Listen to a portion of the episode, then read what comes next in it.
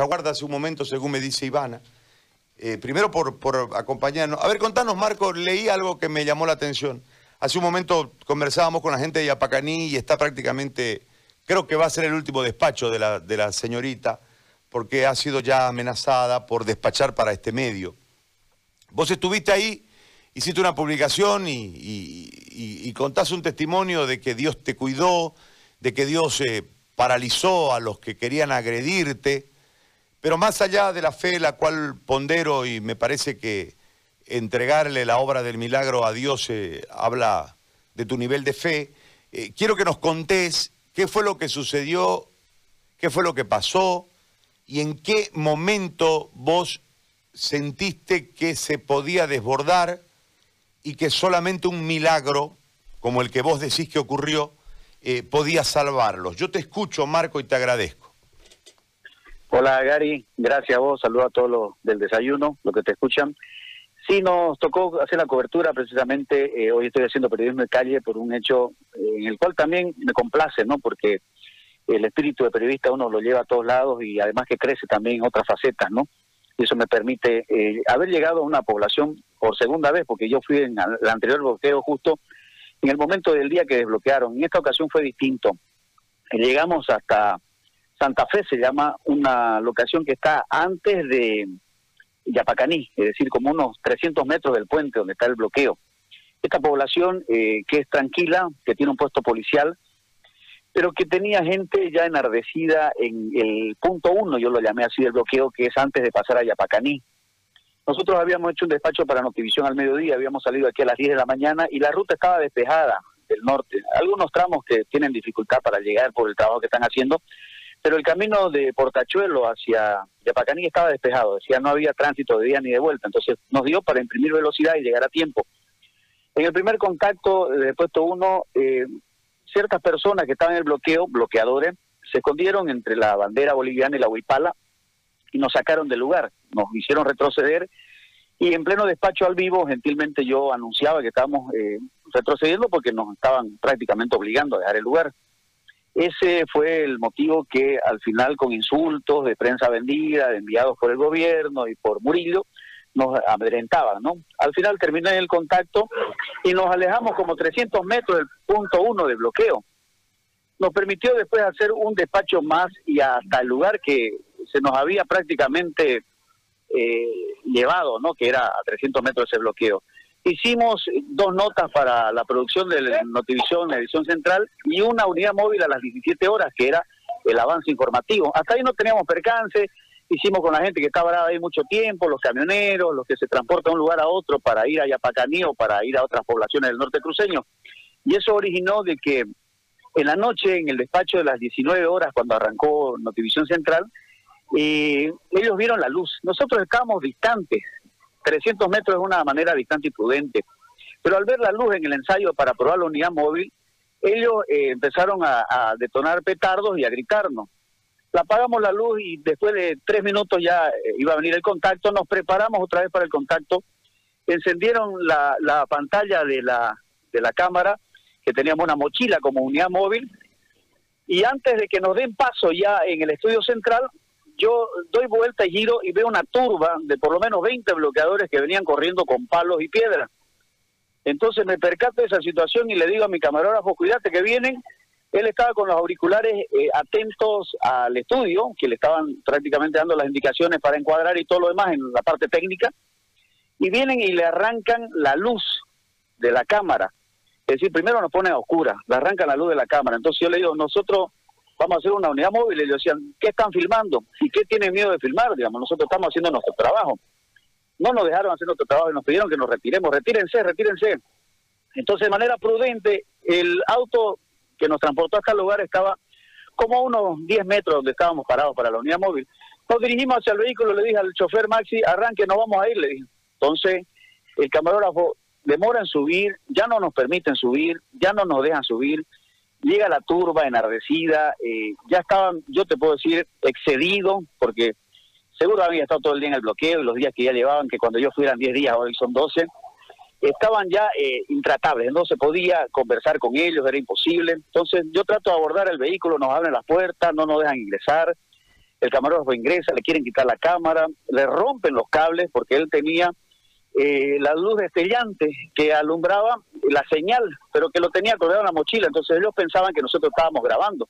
Y nos decían, están grabando, están grabando, y le arrancan ese cable del pecho a mi camarógrafo y le rompen la conexión a la cámara para la unidad móvil en la mochila, entonces perdimos contacto con, con el canal, no podíamos usar nuestros celulares, no nos dejaban salir, cuando subimos al auto nos golpeaban, no nos tocaron a nosotros porque no pudieron, porque gracias a Dios, en el instinto inmediatamente nosotros de abordar el vehículo en el forcejeo, llegamos a introducirnos, pero querían, la consigna era quitarnos la cámara pensando que nosotros habíamos hecho alguna toma que a ellos los perjudique, que esconderán no en, ese punto de bloqueo.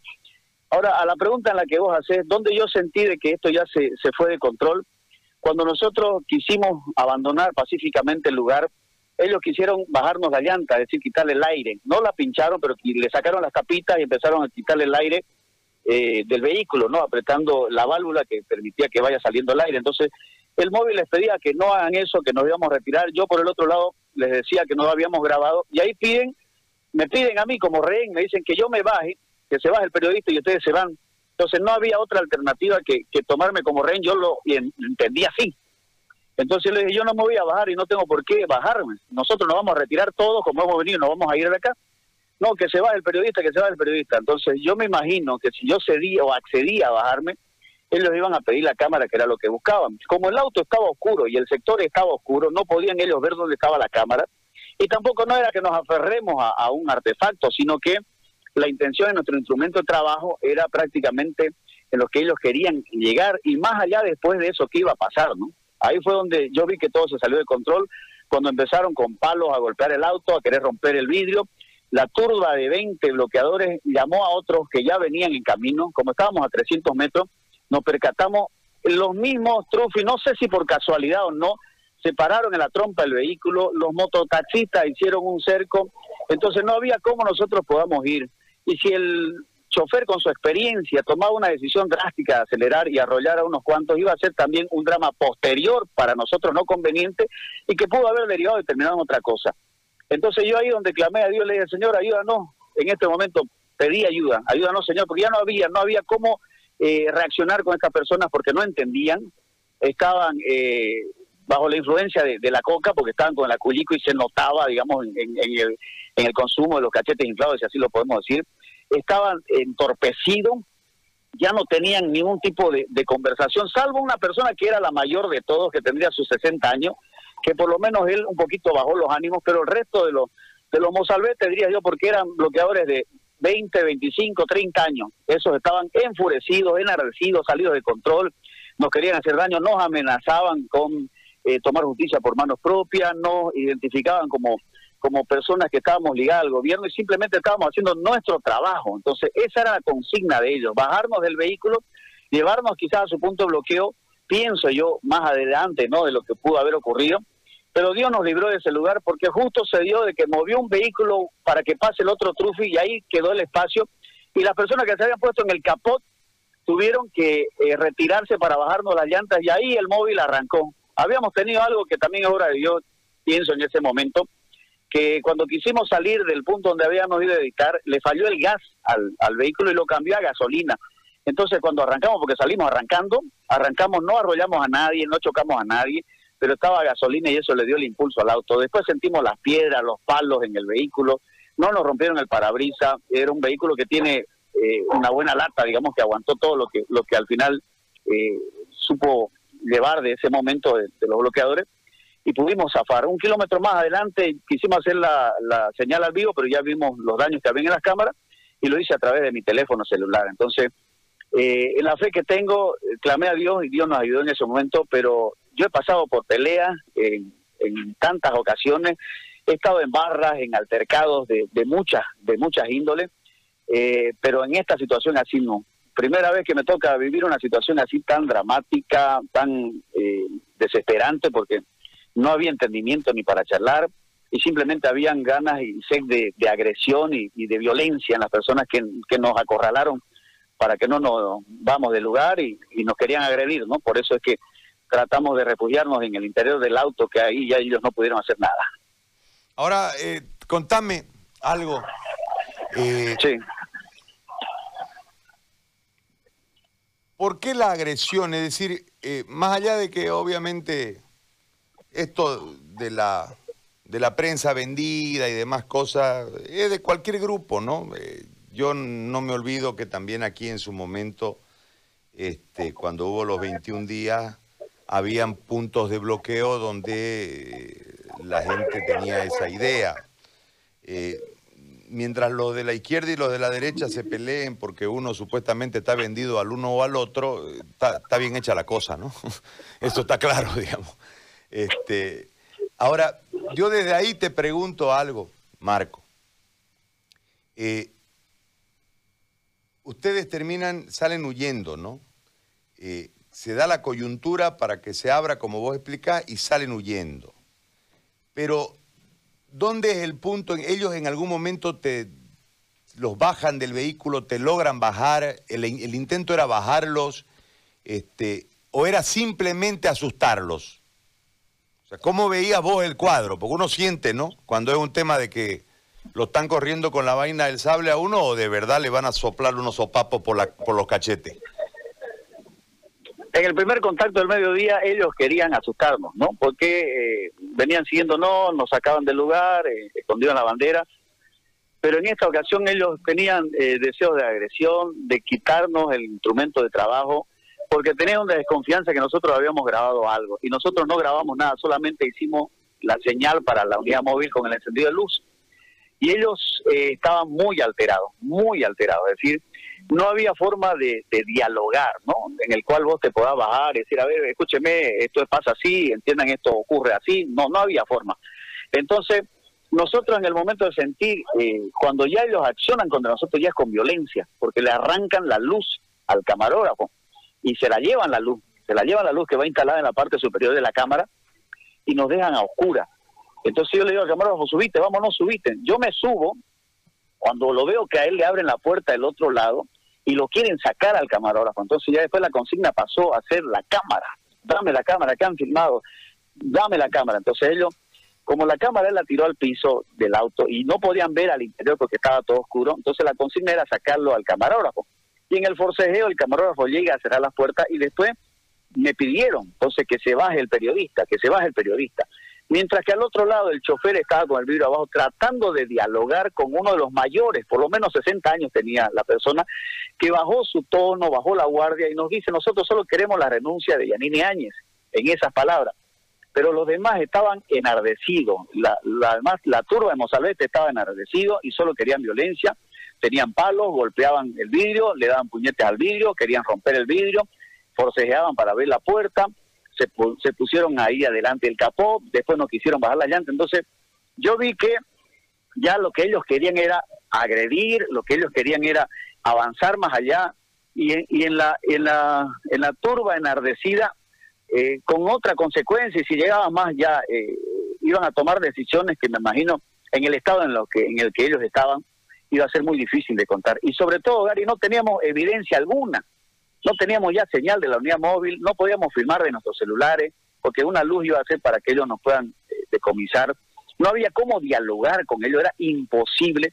En el bloqueo de los 21 días de paro, es cierto, muchas veces nos gritaron de todo, pero la diferencia de que por lo menos uno podía cruzar ciertas palabras y explicar algunas cosas y poner una posición y le permitían por lo menos pasar, le permitían aunque sea darse la vuelta por otro lado, buscar el espacio. En esta ocasión no había cómo no había cómo dialogar porque eran personas que estaban cerradas en su conducta, con un, con un aspecto violento, que simplemente lo que querían eran eh, tomar posesión de, de, nuestro físico, es decir, sacarnos del auto y con los ánimos enardecidos eh, cualquier cosa pudo haber ocurrido. Entonces, el auto tuvo que salir disparando, tuvimos que, esa es la palabra, acelerar y correr, salir del lugar y después ya tomar conciencia en el trayecto, ¿no? Que recién en Montero pudimos recapacitar un poco de lo que habíamos pasado y de lo que Dios nos había librado, porque en ese momento eh, yo me di cuenta, vos quizás has estado en muchos aspectos, ¿no? De, encontrarte con gente, pero es muy distinto en un grupo ya enardecido, fuera del lugar, personas que no tenían la capacidad como para hablar, dialogar, simplemente querían eh, hacer violencia con relación a nosotros y, y a lo a, lo material, ¿no? Que fue los daños que nos ocasionaron. Físicamente nada, físicamente nada, porque no nos pudieron bajar del auto, no nos pudieron sacar del auto. Pero sí ya nos dañaron los equipos y, no fue tan grave, pero por lo menos daños considerables para poder continuar haciendo nuestra labor en el lugar, ¿no?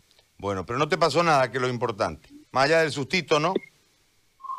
No, no pasó nada. En realidad en esos momentos, eh, lo único que vos querés es eh, tratar de buscar una solución para, para salir, ¿no? Porque nosotros solamente estábamos cumpliendo con nuestro trabajo, estábamos cumpliendo con nuestro deber. Nosotros queríamos explicar eso, pero no lo entendían. Y en esos momentos eh, no te da, digamos, todavía la conciencia como para pensar qué pudo haber pasado hasta cuando ya vas en el camino. Veníamos todos silencio en el camino. En el camino desde San Carlos hasta Montero, todos veníamos silencio haciendo un análisis que en Montero recién nos pusimos ya a compartir lo que cada uno vivió y cómo fue la experiencia de cada uno, porque eh, después vas cuadrando la cosa, ¿no? En esos momentos lo que vos ves y lo que vos sentís es eh, que no te cunda el, el temor y el pánico, ¿no? Simplemente tratar de controlar las acciones, pero no puedes apaciguar. Y por eso yo doy la honra a Dios porque yo clamé a Dios, ¿no? Que nos saque este lugar y que nos libre de esta turba que nos quería hacer daño. Y él lo logró. Él en un momento de segundo los ató, los hizo que en el error ellos terminen queriendo desinflar las llantas y el espacio que nos dieron cuando movieron una movilidad nos dio para que salgamos huyendo de ahí. Pero eh, con, con el físico intacto, ¿no? Porque después uno puede arrepentirse de haber tomado una mala decisión, haberse bajado a dialogar cuando no había eh, esas formas de poder conseguir. Entonces, es más de una experiencia, eh, es algo como que uno lo, vive de cerca y, con la prudencia, ¿no? Porque justo fue Cacho Suárez que había eh, enviado su, su del día y hablaba sobre la prudencia y creo que nosotros como, como equipo que habíamos ido tuvimos prudencia en ese momento de no acceder a lo que ellos querían y eh, tuvimos la salvación de que pudimos salir ileso del lugar. Bien, Marco. Te mando un abrazo, que Dios te bendiga. Gracias por el contacto. Gracias, Gary. Un abrazo, un saludo para todos y bueno, a seguir con esto porque es, de todos los días, ¿no? Es de todos los días y vamos a ver cómo se pinta la jornada de hoy. Bueno, un abrazo. Ahí está Marquito Chávez, pollo, conversando con nosotros sobre lo que vivió.